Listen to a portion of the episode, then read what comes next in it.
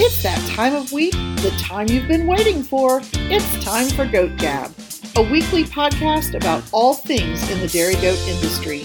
Sit back and enjoy an hour or so with your hosts, Laura Warren Hughes and Cameron Judlowski, as we talk about ideas and topics that matter to the dairy goat world.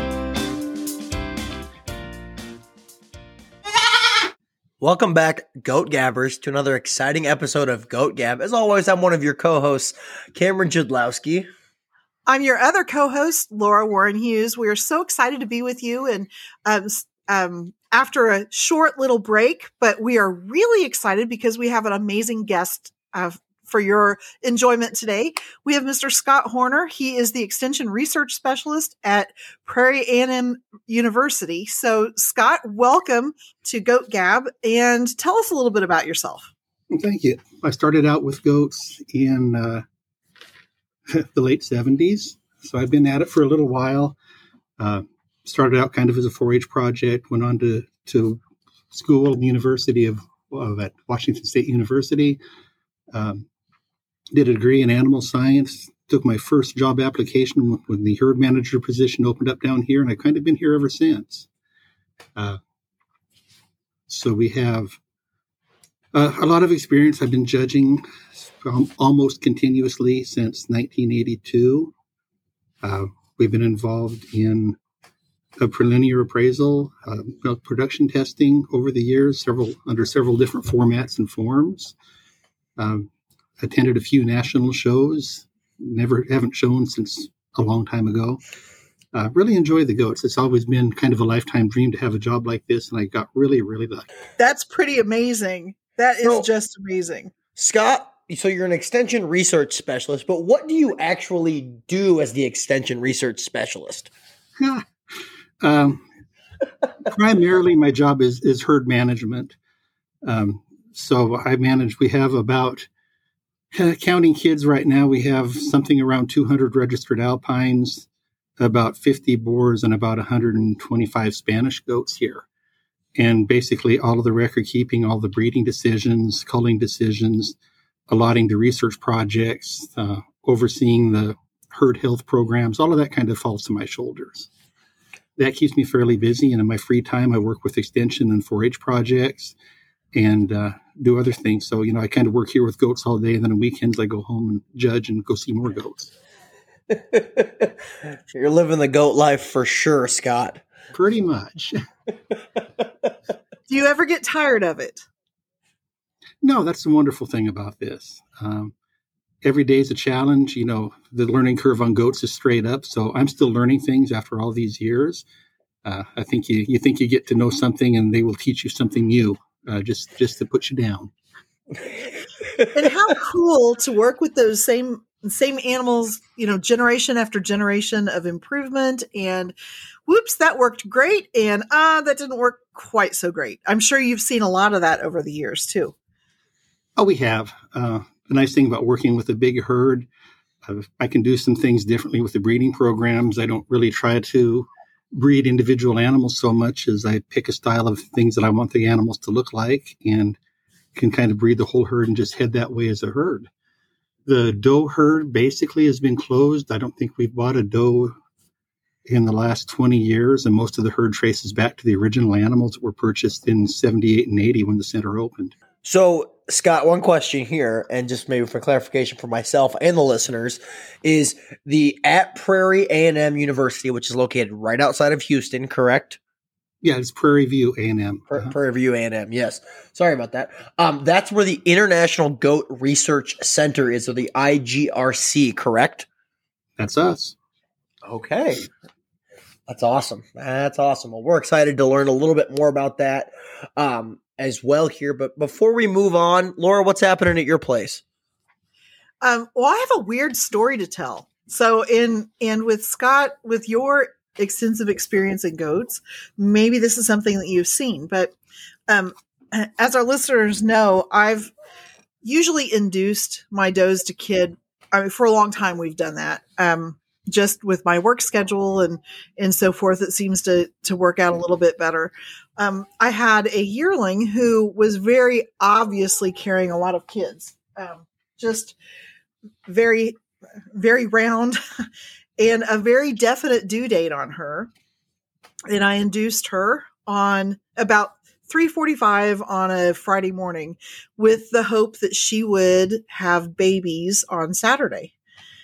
And um, Saturday, oh, I induced another doe at the same time.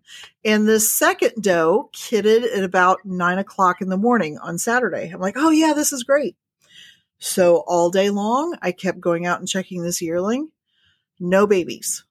All night long, I kept getting up and checking this yearling. No babies. And she's not acting distressed. She's not in labor. Um, she's not pushing. She's eating. She's fighting with the other yearlings. She's acting like a normal yearling. Nothing. I'm like, this is this is just weird. So Sunday afternoon, I induced her a second time. And, and, you know, all kinds of things are going through my head. Like, did I give a shot to the wrong goat? it's just, you know, there's there's a dry yearling that looks just like her. Maybe I really didn't read the tag on her and maybe I gave it to the wrong one. I mean, I just didn't know what I thought. So for sure, Sunday afternoon, I induced her again. She didn't have babies again. And I, I mean, I kept checking her. And anyway, on her own Wednesday morning, she had triplets. Have you ever run into anything like that, Scott? No. Ours, I mean, we induced a lot of goats. We probably induced over 100 does this year. And anything that's gone over 40, 45 hours, basically we've had a malpresentation and we have to go fishing for kids. That's always been my experience too. But this doe was not in labor. There was no malpresentation. Um, when she did have the babies, she had a head presentation with no feet, but it wasn't, she just hadn't pushed the feet out. It was, she hadn't been in distress. All three of the babies were born live no issues. Hmm. I have, I've just, I am just stumped. I have never seen anything like that before. It was a brand new bottle of Lutalyse. It worked on all the other does. I, yeah. Anyway, that's my weird induction story. Yeah. So I didn't happen to have a CIDR still in her? Nope. Uh, no, and I hadn't used a CIDR in her. Yeah, we've had does that are just refractory when we try to synchronize the breeding. They just flat out will not respond. I would imagine they could do the same thing at kidding time. I guess I, it'll be interesting to see if she does next year. Like if I try to induce her again next year, if that works. I, you know, the only, I just, I just know. So if, if any of our listeners have had an experience like this, I sure would be interested in, in, um, learning that. Um, the only other thing we've got 17 babies on the ground and that's really busy for me. And then scott when you said what you have on the ground i'm not busy at all. So i'm just going to let that go. Um, that's it here. Cameron what have you been up to besides buying a new house? Yeah so we closed on a house on um, friday um, Catherine and I. So we're very excited about that. I spent a lot of the weekend doing um, house moving in things um, with the uh, promise and working towards getting the barn completed. So a lot of people on my Facebook have asked me, uh, "Can I see a picture of the barn?" Well, the barn isn't there. The barn is currently a horse shed that can fit about probably six bucks in it, um, with no storage for hay. So that that barn's coming. Just be patient on that. But uh, closed on a house. Um, additionally, uh, this week I was also running back and forth between the house and milking goats. We induced six. We had six kid on uh, Sunday. Um, no weird stories like Laura has. Um, just one that wasn't really cooperating. But Scott, I do have a question about inducing for you. So you said 45 hours you go fishing. I've heard 36 hours. I guess what's kind of the range there? What's everyone think on this podcast? Um, for us, we start the induction at nine o'clock at night, uh, and most of our goats start to kid about six o'clock. You know, a day and a half later. Uh, so we're at what 30, 33 hours when we normally start to kid. So yeah, by by about two o'clock in the afternoon, our veterinarian gets fidgety feet and she starts to go looking looking to see if there's a problem. Gotcha. Yeah, that's what I've always been taught too. You know, if you don't have kids by 36 hours, you go fishing. But mm. I, I just hate, I hate to fish if the doe doesn't even look like she's in labor, which obviously this doe is not. I that's uh it's just weird. Yeah, we, Yeah. we've had some that just don't seem like they're responding. They'll be out there, uh, you know, they're still closed up. Everything is still looking pretty normal. Uh, the normal range, I mean, the biological range on induction is 36 hours, give or take 24, uh, is still within the normal normal range. But yours is kind of exceptional. Yeah, that yeah. Well, you know, sometimes I think goats live to just make you insane, and she certainly did. So I just I don't know. I don't know. Yeah, yeah. Um, working. Let's see here. Uh, I stopped by uh, Catherine's place today and and kind of went through the most of her milkers that had freshen. I think she's got one left of freshen now. Um, so we kind of know where we're at and kind of know what we need to do to get the uh, herd down to a good manage managing level there of her herd, and I kind of know what goats are coming from mine. Um, started a new mineral place at my pl- uh, mineral uh, program as well here um, just using some generic stuff that our our feed mill has. So we're gonna try that out for a little bit and kind of see what that does. Um, and then we had a Buck Spa Day, so we're excited. Uh, I I used uh, Laura's Christmas gift that she gave me, which is a pair of those red hoof trimmers, and I did all the Bucks hooves and gave them some supplements and and uh, just a little bit of self care for them. So that was my week. Did you like the trimmers? Yes, the trimmers were. I think I texted you. I said these trimmers are awesome. Uh, Laura, I didn't send you the Bucks feet that I did, but let's just say um, they they needed a spa day. I think what you texted me was that you injured yourself with it. I did. I cut myself. I cut myself with it because it was so sharp. Yeah, they are sharp. Sorry, I that wasn't the purpose, but they're we're talking about those ARS trimmers, Scott. If you haven't used those, they're pretty amazing. I've got a drawer full of them. Yes, they are.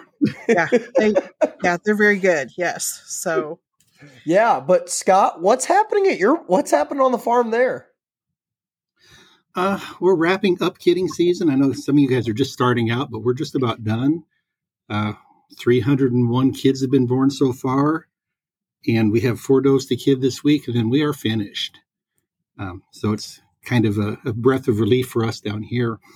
It sounds like a lot of goats. You got to remember though that I do have a veterinarian full time that's on staff. We've been having vet students, fourth year vet students, coming down from A and M from the vet school, helping out. Um, of course, we've got you know the farm crew and a ton of student volunteers. It's really easy to get people to want to come down and feed babies. is it really okay? Good to know. Yes, we have a lot of student help, uh, which makes our life possible. Yeah, no, that's fun. Cool. Yeah, the the COVID years were tough because we freshened as many and they couldn't come down here, and that just about killed us. Oh, yeah, yeah. Well, glad we're beyond that. Yeah. So now we're we're kind of cleaning up. Uh, we're getting to be the the tour season for us when all the the schools, you know, the kids are, are have got cabin fever and they're looking for something to do and they say, well, let's go have a field trip to the goat center and we come out. It's kind of a recruiting thing for the farm and the university and everybody has to see the goats. So now it's clean everything up really good and, and be ready for a, whole lot of tours to come up between now and the end of school. So, a question for you, Scott. When I was in high school, and you know, goats were like the most amazing thing in my life, which uh, I guess that hasn't changed a whole lot. I won't say they're the most amazing, but they're pretty amazing. Anyway, I was just determined that I was going to find some school to go to or some um, career that I could do goats full time in. And uh, do you get do you get high school kids who reach out to you because they just love their goats and that's what they see themselves doing all the time? We get a few. I mean, I, I work with the 4 H program a lot down here. Um, we run a couple of pretty big programs in the state that I've had a, a lot of contact with the kids. Uh, or I can kind of help guide them on. A lot of them, you know, they think they're pre-vet kids or or whatnot. Uh, that's Cameron's word. And Love it. uh, but so yeah, we I do uh, a fair amount of interaction with the kids and of course with our students too. Right. Well, shoot. That's cool. Wish I would have known about that back then. Right. You know, I've had this job wrapped up for 30 years and there's only, you know, half a dozen of them like it in the country. So it, it's a little hard to get into. and I'm not real willing to let go of it yet. That's a good thing. That's a good thing. So, Scott, do you ever have like young people that reach it that are like my age and say, "Hey, I want to go into a goat field"? And do you have any specific classes that are around the goats at Prairie uh, A and M or, or Prairie State A and M? Excuse me, there. Prairie, yes, Prairie State A and M, right? Prairie View. Prairie View. Prairie View. Prairie Okay, View. sorry, sorry, sorry, sorry. You know, we really don't. I mean, our animal science is a program in the College of Ag and Human Sciences. It's not a degree program unto itself. Um, we sort of have the general animal science classes, and that's all we have for animals here are goats and beef cows. So, you know, the kids get their hands on with goats whether they like it or not. Um, but there is no real dedicated uh, curriculum for goat production here. It's something we're trying to work on, but at the time, that's that's one of our future goals. Gotcha. Well, that would be exciting, and I know that people like me would would really like to see that, um, and especially as someone that's aspiring to work in, in in the goat community as well. We always need more goat people, is what I like to say. So one thing that we wanted to talk about this week, Goat Gabbers, was our change to an every other week format. And I, I just want to say up front, it's not because we don't have the desire to do this, because we love we love doing Goat Gab. It's um, something that that we look forward to doing, and uh, it's always kind of I don't know. For me, it's rejuvenating. It's exciting. I love doing it. I think I speak for Cameron and myself, though, that this is a really busy time of year for a lot of reasons. And so we hope that uh, going to an every other week format allows us to give you the same quality of uh, podcast that you're looking for, just not every week. Yeah, and the the biggest thing as well was that there are other things behind the scenes of the podcast besides spending, you know, the hour and 10 minutes to record that we do on a daily and we a daily week there. There's the editing process, there's the planning process, there's finding guests, there's research. Um, there's lots of little things that we do, and we love it. I truly love it, and I've learned so much from it itself. But with changes in my life, the craziness that is currently um, goat having kids on the ground, milking a lot of goats, um, going through and, and and lots of life changes in my life. Uh, we decided to go to every other week format. So um, we don't know if this will stay forever, if we'll bring back the weekly format, but for the time being, um, this is how it's going to be.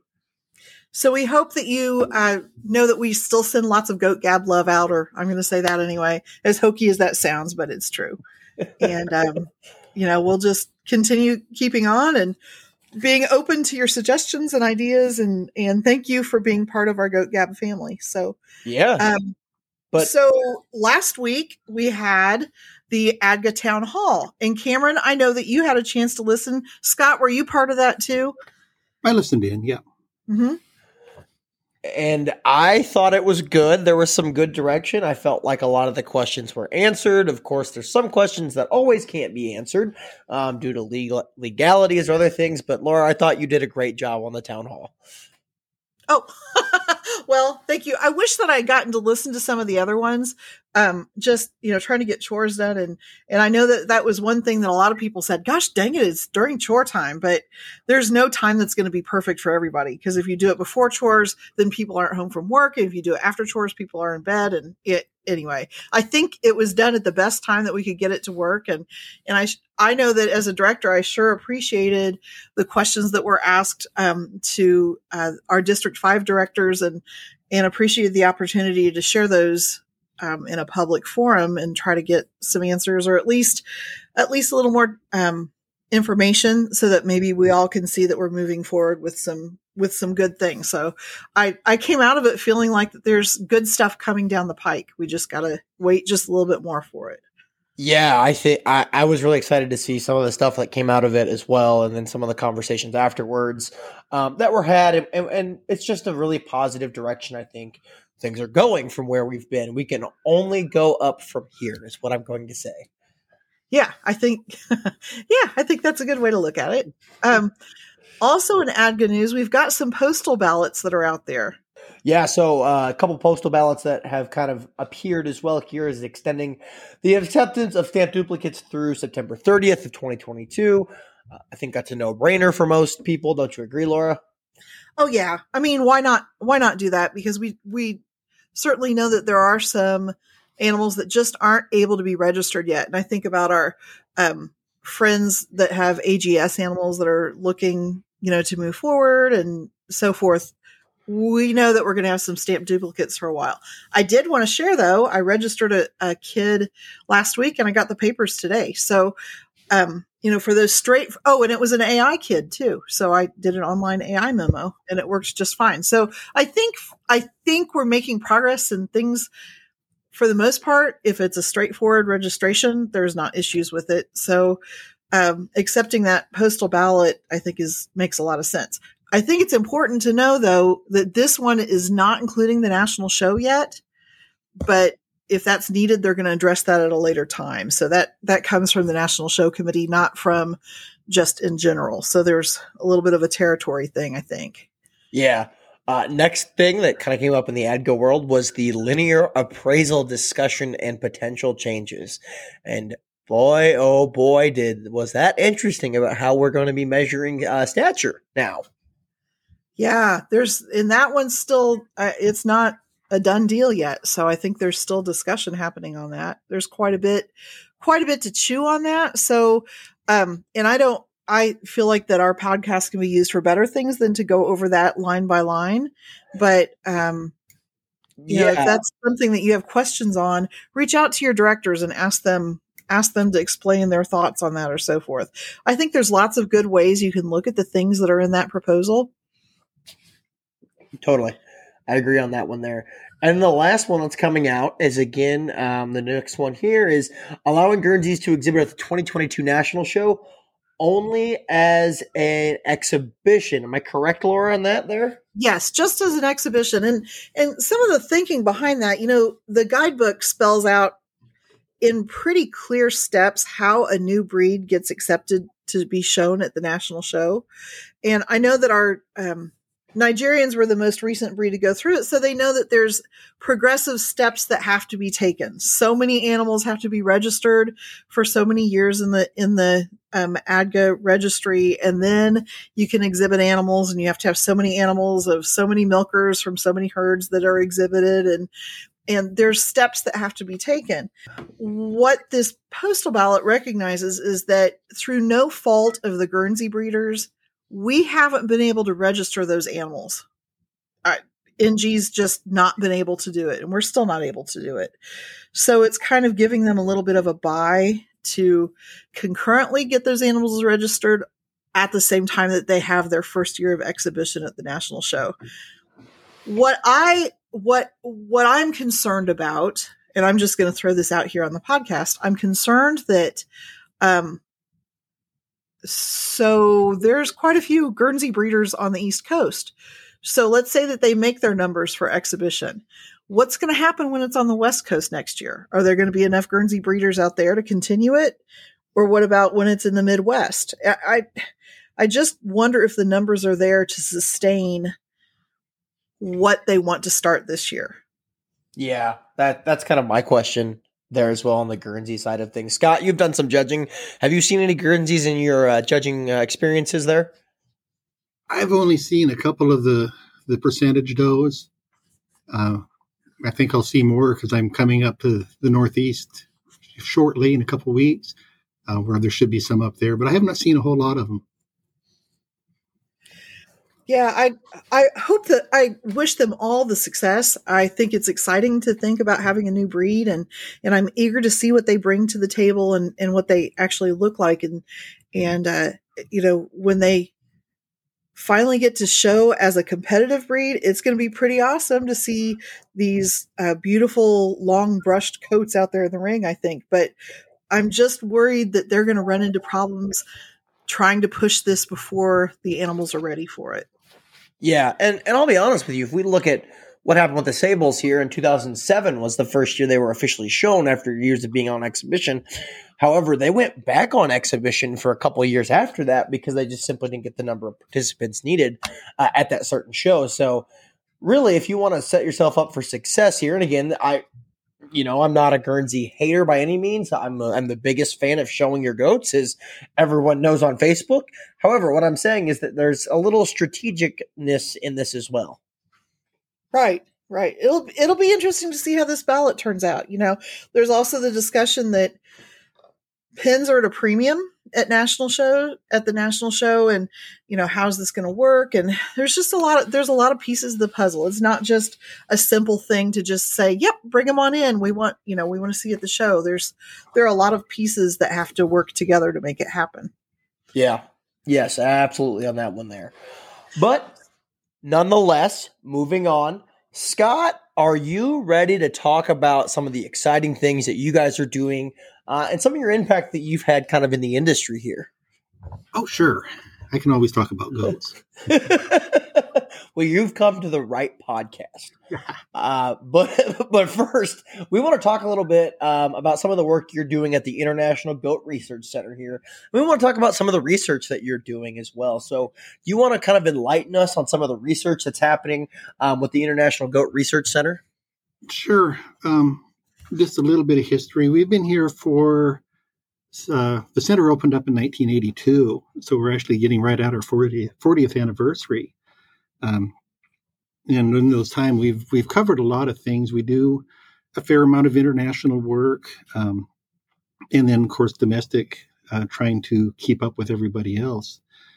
The the Goat Center. This is the first one, and still one of the biggest ones in the nation. Um, from here, the people that kind of branched off and they they opened up Langston University shortly after us, then Fort Valley, and a couple other of the uh, the goat research centers the, through the South kind of have all come from here. So right now, what we're doing mostly is work in reproduction. We're kind of every every center is kind of picking a niche uh, so that we can be really good at that and collaborate with the other people, uh, so that we don't all have to duplicate efforts. Uh, so in reproduction, most of our work right now is uh, working in things to do with synchronization, early pregnancy detection, things like that. So we've been doing a whole lot of really neat ultrasounds um, where we're looking at the development of the follicle and the on the ovary. Um, totally different than what they're having cows. Of course, goats are are multi-ovulatory. It completely messes with all the research that the cows have had done. We're having to really pioneer a whole lot of new stuff there. Uh, the neat thing about it is it's really telling us when we need to be putting these synchronizing things, CIDRs and things like that, into our animals to get the very, very best results.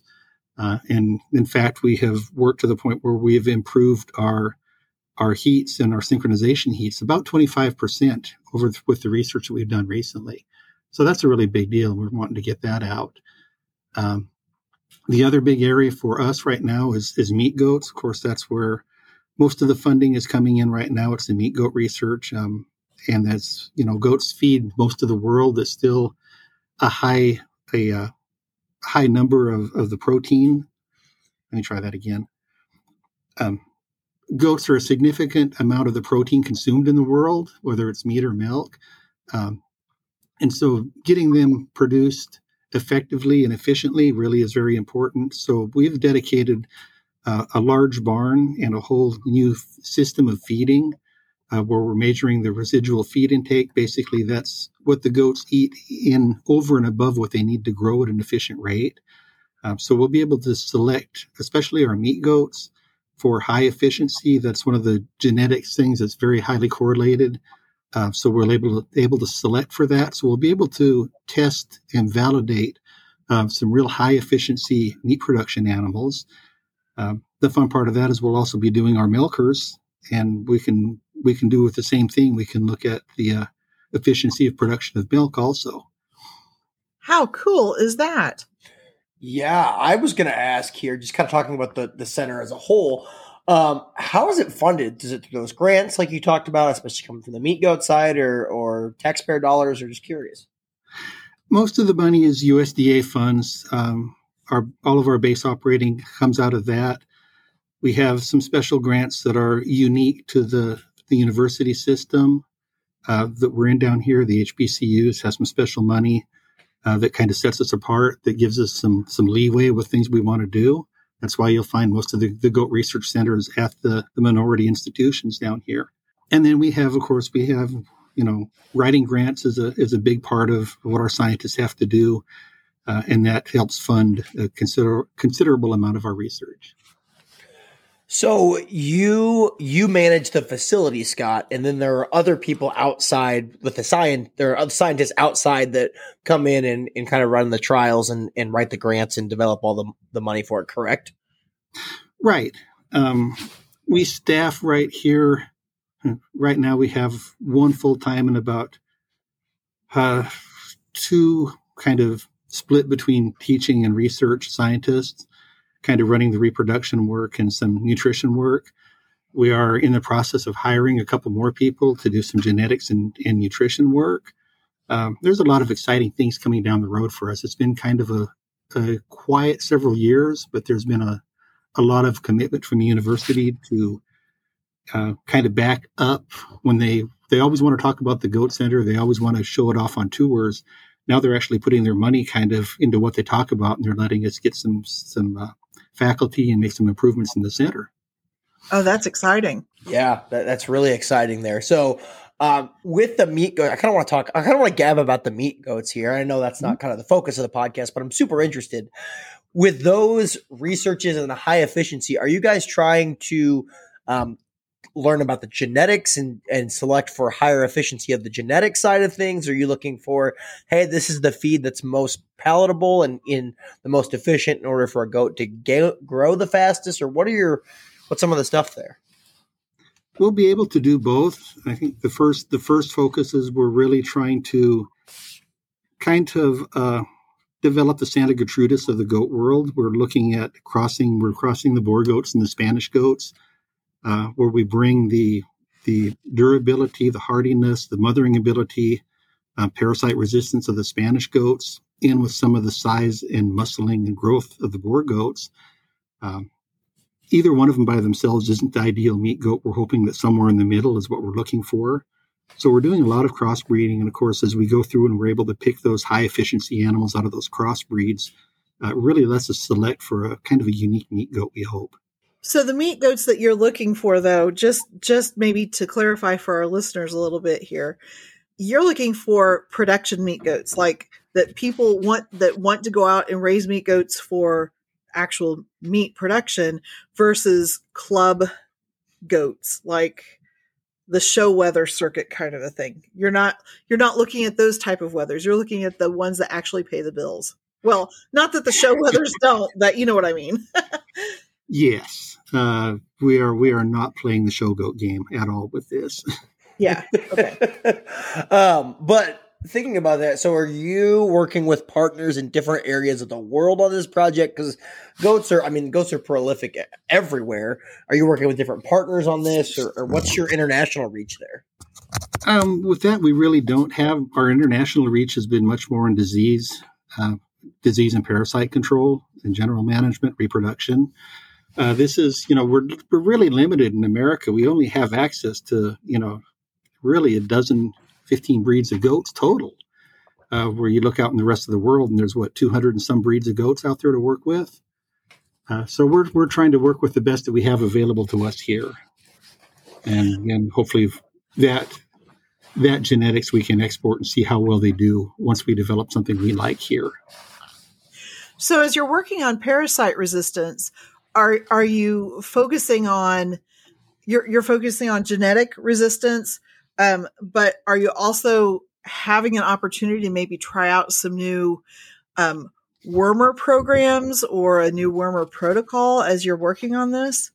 We haven't done any really. I mean we're just like everybody else down here in the south you know we're at the mercy of Haemonchus uh, so hmm. we a big part of my time is spent basically trying to manage the herd to keep the the amount of of uh, dewormer we use down to a bare minimum. And whether that's by you know kind of culling out those animals that I'm always deworming, uh, we do we do uh, FAMACHA and weigh the animals and body condition score the animals monthly. So we've got a really really good handle on which animals are are having to be treated often or which animals seem to be resistant resilient uh, and that that will play into our selection when we start actually breeding these goats. So, are you doing that, Scott, or are, are students doing this, or people there? Who's doing the FAMACHAs and everything else there? Um, I do most of the FAMACHAs, and then of course we've trained all of our employees are FAMACHA certified. Uh, the vet students that come down when we have uh, the vet students from A&M that come down and spend a couple weeks with us, they leave here from FAMACHA certified. So we're, I mean, we're really trying to push out people that that know something about animals and about the goats in particular. That's so Gosh, cool. I love that. There there are so few vet programs that have anything that really touches on goats. I just think that's that's an amazing partnership. Well, kind of talking about that, I, I want to dive back into the diseases, but I want to talk about the vets real quick because I, I I live with a vet now officially. Um, because of that, so you are starting a new program there, correct? Where vet students can come on a rotation down there, correct? You want to talk about that? Am I am I right in this? Um, yes and no.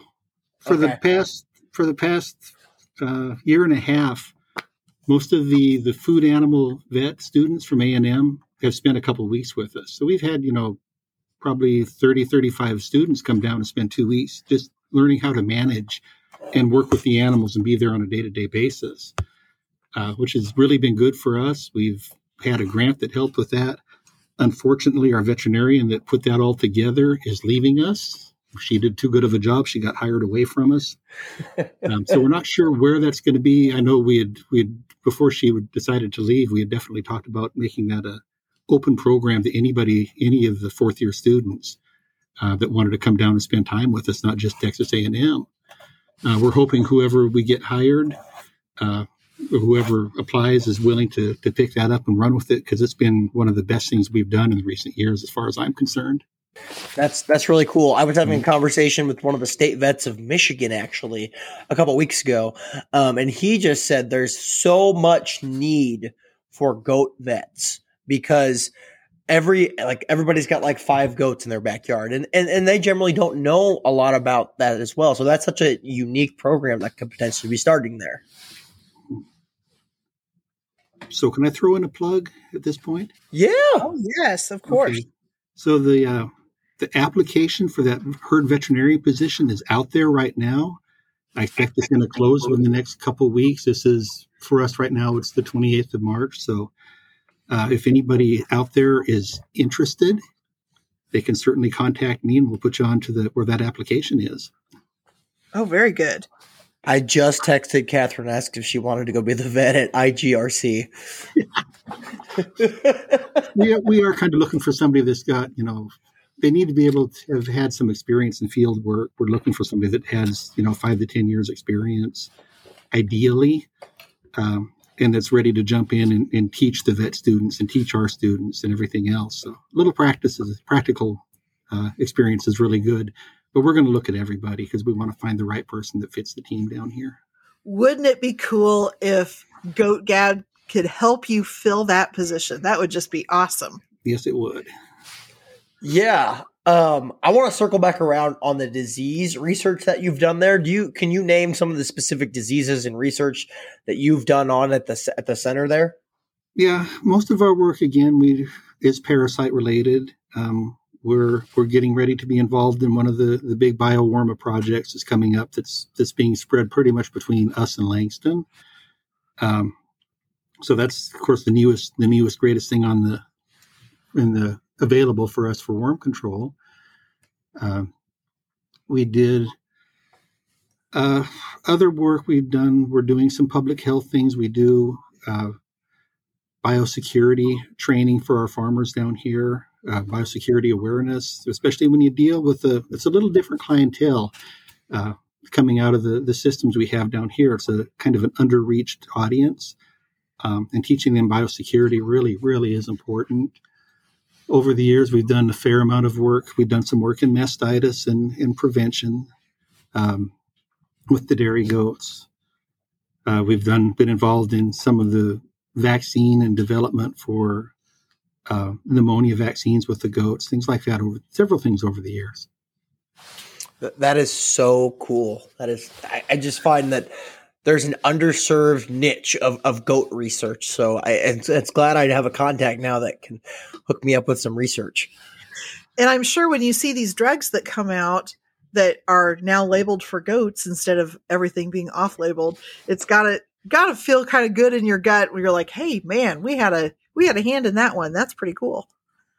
That is that's uh, even just the the things that you find on like Wormex wormx.com or not .com, whatever it is, wormx.info.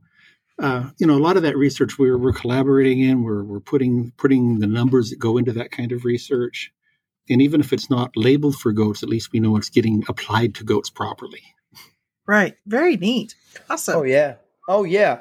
Um, you said uh, kind of in our outline here in our notes here, we talked a little bit about new facilities, and you had mentioned it as well here. So it sounds like you're putting up a, a new meat goat facility, if I heard correctly there. Oh, it's exciting. We have built a brand new slaughter facility. We're getting ready to open it. We've hired a, a staff member that's coming in with a lot of experience with uh, custom processing, and she is ready to jump into the goats.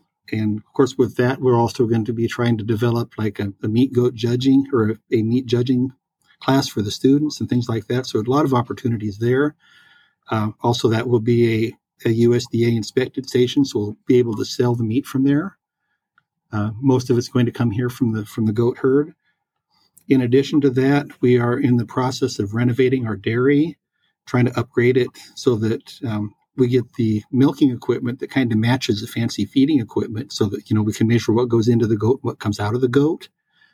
Um, plus, installing a micro dairy so we can actually again have a saleable product produced right on the farm.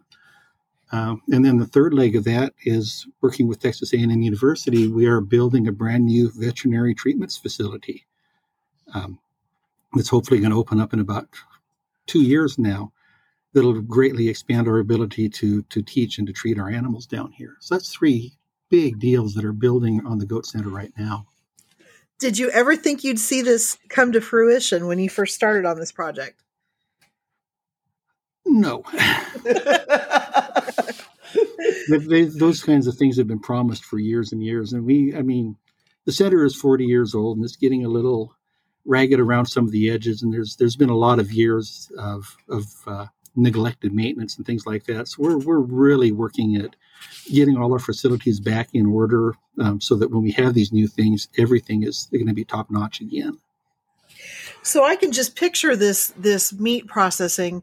Not that you know not that that's our focus for this podcast, but goat meat is a byproduct of every dairy program. So I love the idea that not only will you have a top notch processing facility there, but you're probably going to teach people how to do it the right way. You know, so so the cuts of meat are the tenderest that they can be, and you know, come up with great ideas for cooking it and using goat meat in, in new and innovative ways. I can just see so much that could come out of that.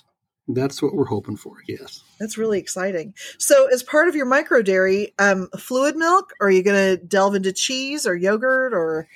Um... Everybody down here seems to want ice cream. well, you need to get you need to get in touch with our friend Stacy, who has those wonderful um, goat milk popsicles. Stacy's about 40 miles down the road. We, okay. we are in, in, communication often. oh, very cool. There you go. ice cream, goat milk ice cream. That's all right. That's pretty cool. Yeah, yeah. we'll be able to do, do everything, but I think that's that's what the real interest from the from the college and from the the people that are funding this. They say we want to have something that we can store and keep and you know have available all the time. But you know, just fluid milk just is not any of those things. Right. yeah. Right. Yeah, I think the ice cream thing at Iowa State actually they put a, a dairy that's or an ice cream parlor in that the cow's actually, milk actually goes to. So and it's a big hit on campus. Um, but I'm most excited about is just having the ability to buy goat meat because I feel like, um, especially maybe in my area where it might not be popular necessarily, um, goat meat is not necessarily easily available to get in the supermarket. No, it's not. It's not in the the big supermarkets. You're going to find it at the the ethnic markets, the Whole Foods, places like that. Because uh, we ship a lot of goats that direction, um, but it, it's not in the mainstream market yet. Yeah, yeah, that's what I find as well there. But that's that's awesome there. I'm really excited. That that's just gosh, I guess it gets me excited about kind of the future of goats, and especially really excited um, just to, to hear what's happening down there. And it's always fun to see Fed or excuse me, funding actually go towards really things that get you uh, excited.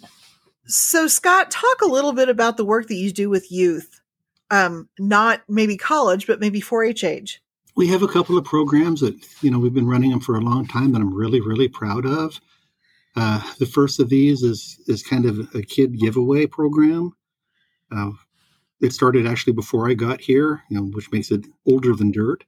Uh, that you know, over 35 years this program's been running, we've probably gotten three to 400 kids started with dairy goat projects in the state of Texas. Uh, wow, huge impact. And you know, some of those kids I see them now, and of course, it's their kids are coming back and and getting goats from me, which you know makes me feel kind of old. Uh,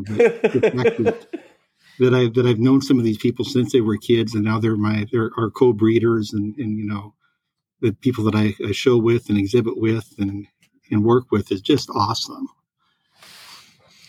Um, and that's that's a program that's still ongoing. That's uh, the kids get the goats, and they sign a contract that they're going to do their 4-H record book. They're going to exhibit the animal.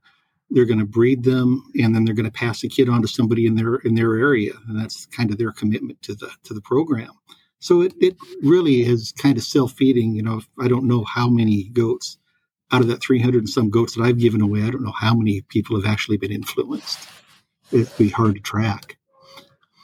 The wow. other thing that we do is the uh, we host the state goat judging contest here.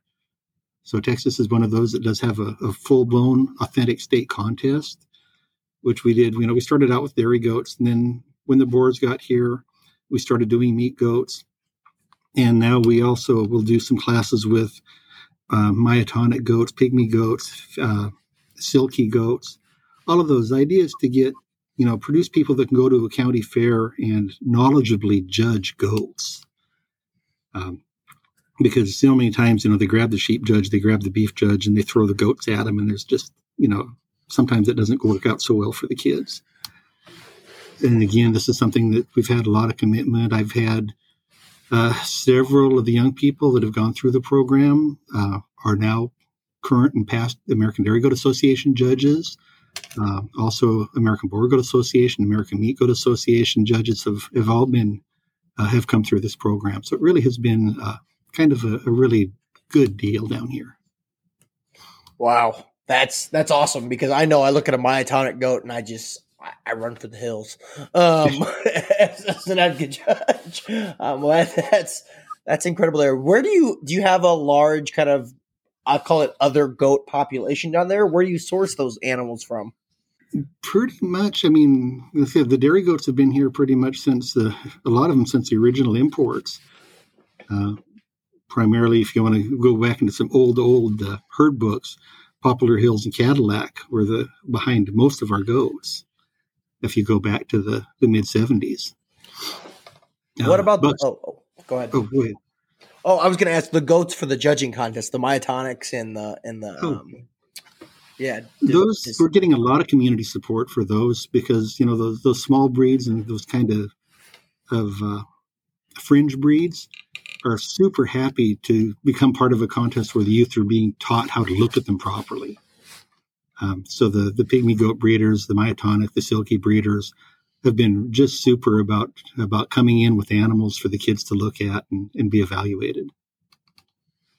And from here, of course, we provide the dairy goats. You know, kids may get tired of looking at alpines, but that's what I have. well, I, I'm never tired of looking at alpines. I don't think Lori is either. Nope, nope, nope. All day long. All day long.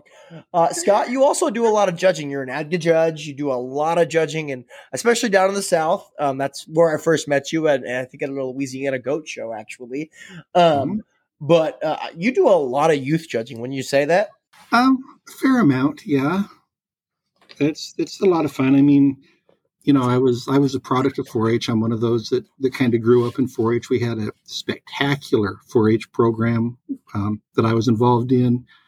You know, when you have a club that's produced multiple judges, you walk into the county fair and you realize that there's a current and a past national champion and four or five All Americans of three different breeds uh, looking at you in the in the, uh, in the youth show ring.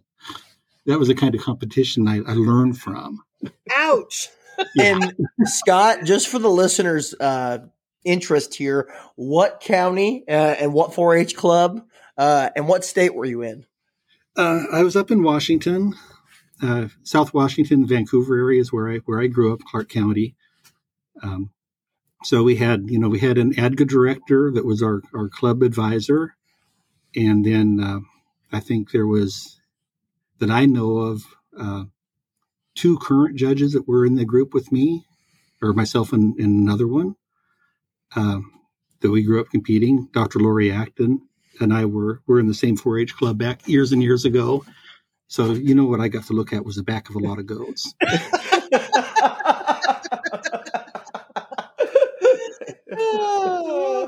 and you still like alpine, so there you go. oh yeah, they're my breed of choice. We've we've had all breeds down here for the most part. Um, the alpines just kind of did well down here. Uh, and then when the scientists said you need to pick a breed because we have too much variability, you know, there was like hundred alpines and thirty pretty nice La Manchas and about twenty Nubians. So we picked the alpines and let the other ones go.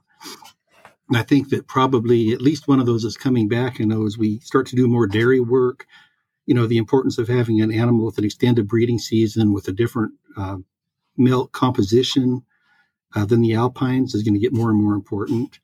So I'm kind of pushing for La Manchas. Uh, we'll see because everybody down here still thinks they kind of look like aliens. I thought you were going to say the Nubian word there. I thought you Yeah, were going me to too. say Nubians. So aliens, yeah. um, yeah, I agree on the alpine side. Isn't it kind of fun genetic wise? Is you got to kind of pick and choose what you bring in and and and be the genetic mastermind to you know 125 150 goats there It really is. That's that's the fun thing is I can. One of the nice things about judging in courses, I do see goats all around the country, uh, and it gives me a chance to to find the animals that I like, the style that I like, what I'm looking for as far as production and, and conformation that I think are going to work on our herd, and then bring somebody in and really test these bucks out. Uh, you know, I can breed them to you know 25, 30 does in a year with no problem and get a chance to look at those kids. You know, this this year I'm finding out that I actually have a really good udder buck, which is kind of fun. I was going to ask how many. So for that size of herd, how many herd sires do you usually keep? Uh, we keep. I've got right now about six, six or Okay. seven bucks that I'm keeping. You know, three bucks out of this year's crops that are either out of my very very best does bred to those bucks or AI breedings, so that I can bring in outside bloodlines without necessarily bringing in outside animals. Um, Sure. we do buy. We do buy. I try to buy a, a new buck and outside buck, uh, a couple every couple years, just to keep things fresh.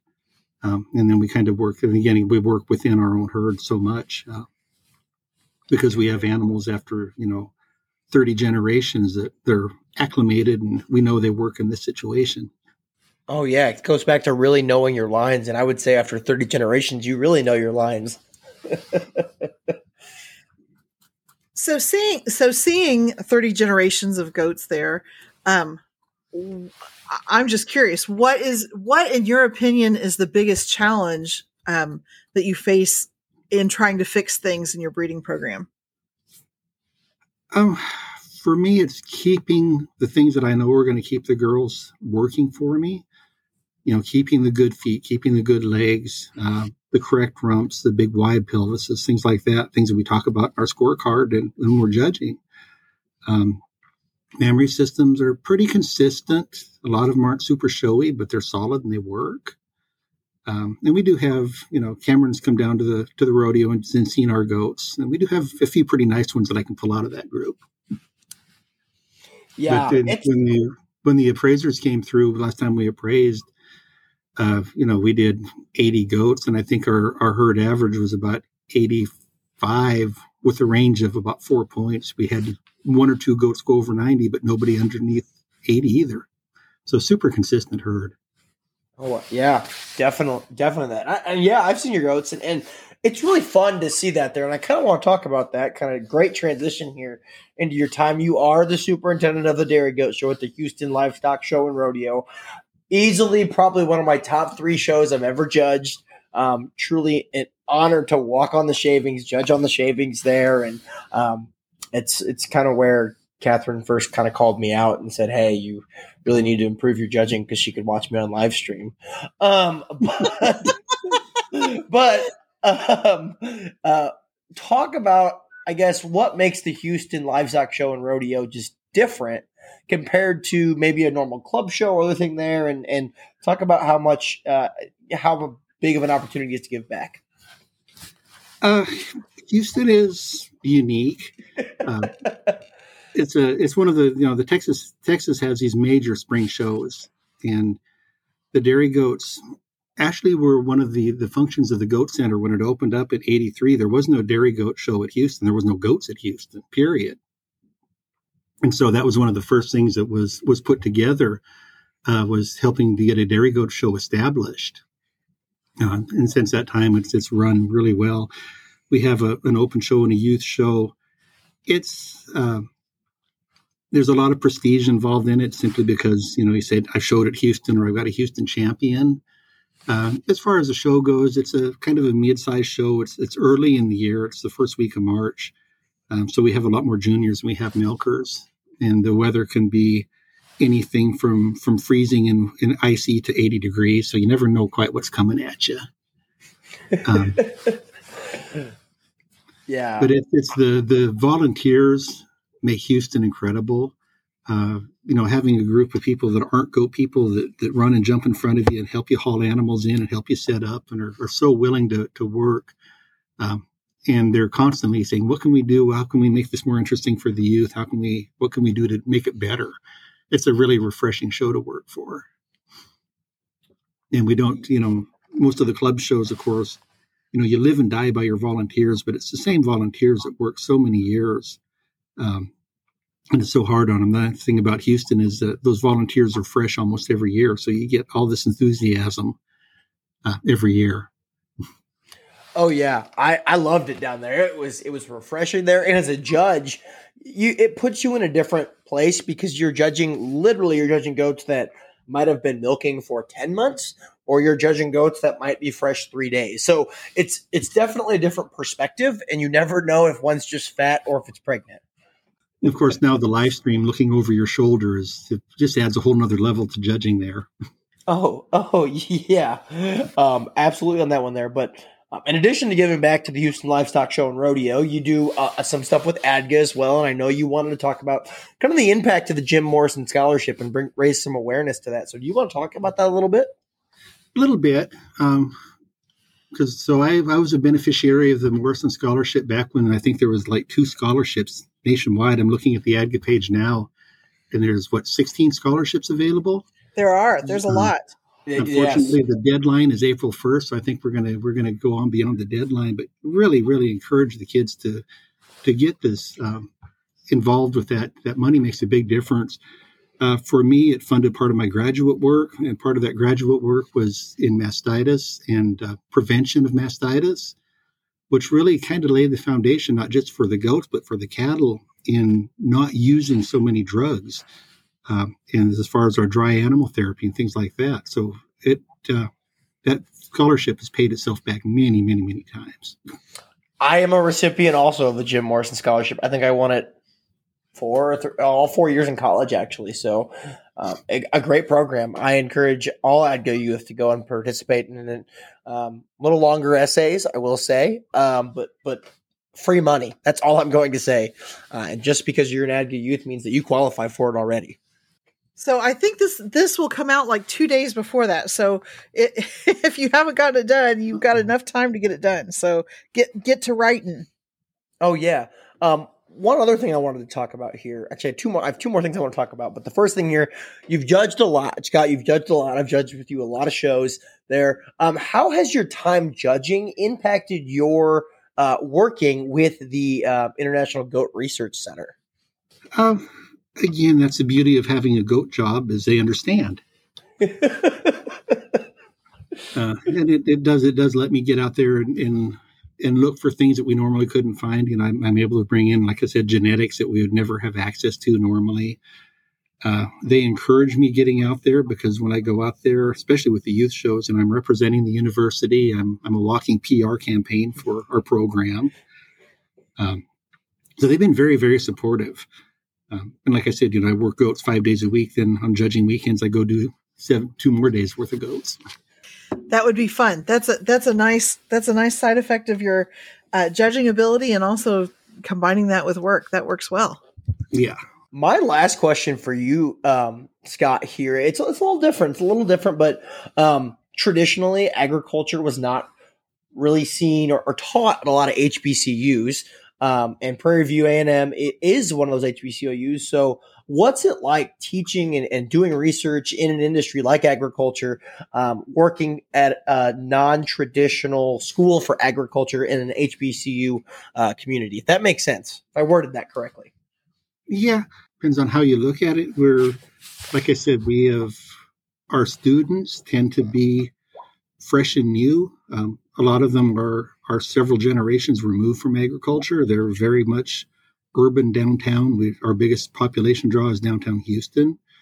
Um, so it's kids that have never had a chance to work with animals. A lot of them think they want to be veterinarians, at least the ones coming through our animal science department. And you know, a lot of what I try to do is is tell them there are a lot more opportunities out there besides veterinary medicine.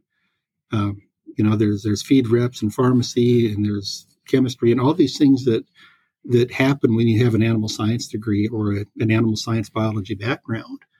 And a lot of these kids just completely unfamiliar with that. They have no idea. And we actually get a lot of, of crossover students from engineering, from nursing, things like that, uh, that are kind of excited by the idea of being able to come out and touch a goat and do something. And then we kind of lure them in because we get the babies and then they get interested in nutrition or they get involved in something else. Um, and I have had several several of these young people kind of cross majors and decide, hey, I really want to get more involved with this. So there's a lot of opportunity there in, in kind of an untapped clientele. Um, as far as the work, I mean, we do we do good science down here. We try very hard um, to put out a good publishable papers. Um, we are supported, like I said a little bit before, with some special funds, so we do have a little bit more leeway in what we do. Um, but then it, again, it all comes back down to the College of Agriculture has got you know an extension component, a research component, and an education component, and all of us are involved in all three. So we have a, a clientele base uh, again that tends to be very underrepresented, underrepresented. Um, when you when you talk about research or interaction with the big land grant universities, um, so we try to do things that are are going to be geared to them. Also, we do you know the applied science, the hard science, but we make sure we also do the things that are going to work on the farm. So I'm gonna I'm gonna show some ignorance here, Cameron.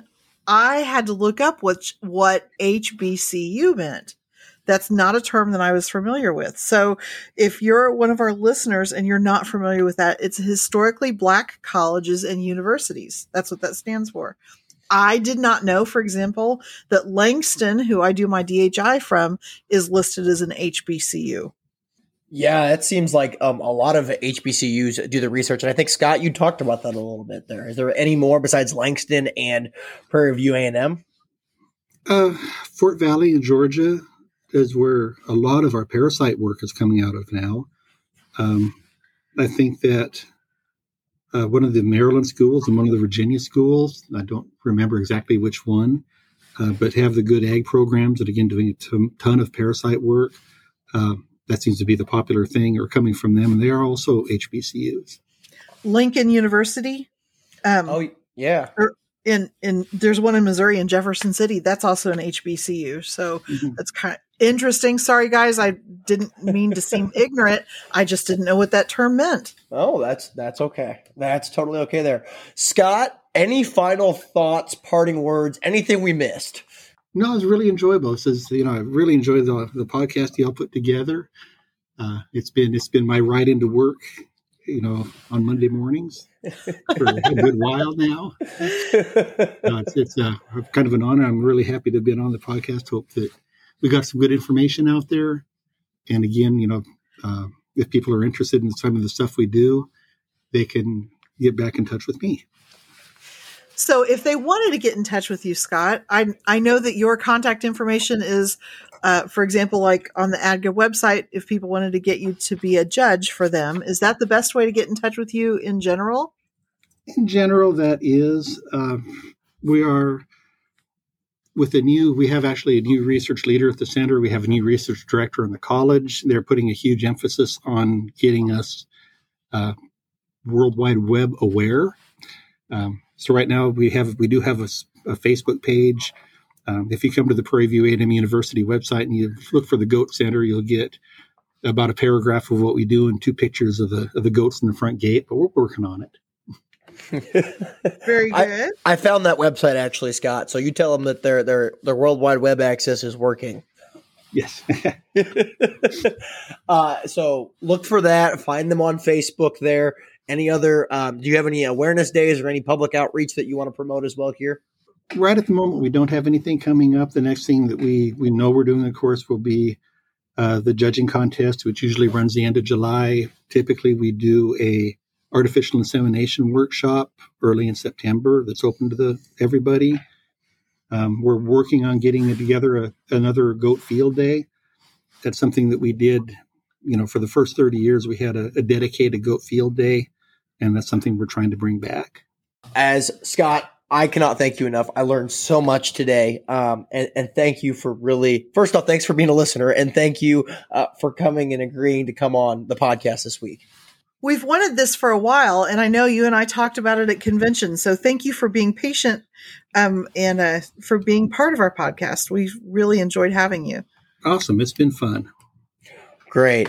Uh, as always, listeners, thanks for tuning in this week. If you have any questions, comments, feedback, um, feel free to just message us, leave us a review on Apple, iTunes, Spotify, Google Podcasts, wherever you get your podcasts as well. Again, this will come out and then we will drop uh, in two weeks. So we will see you in two weeks. But everybody, have a great rest of your week. Happy kidding season, everyone. We'll see you in a couple weeks.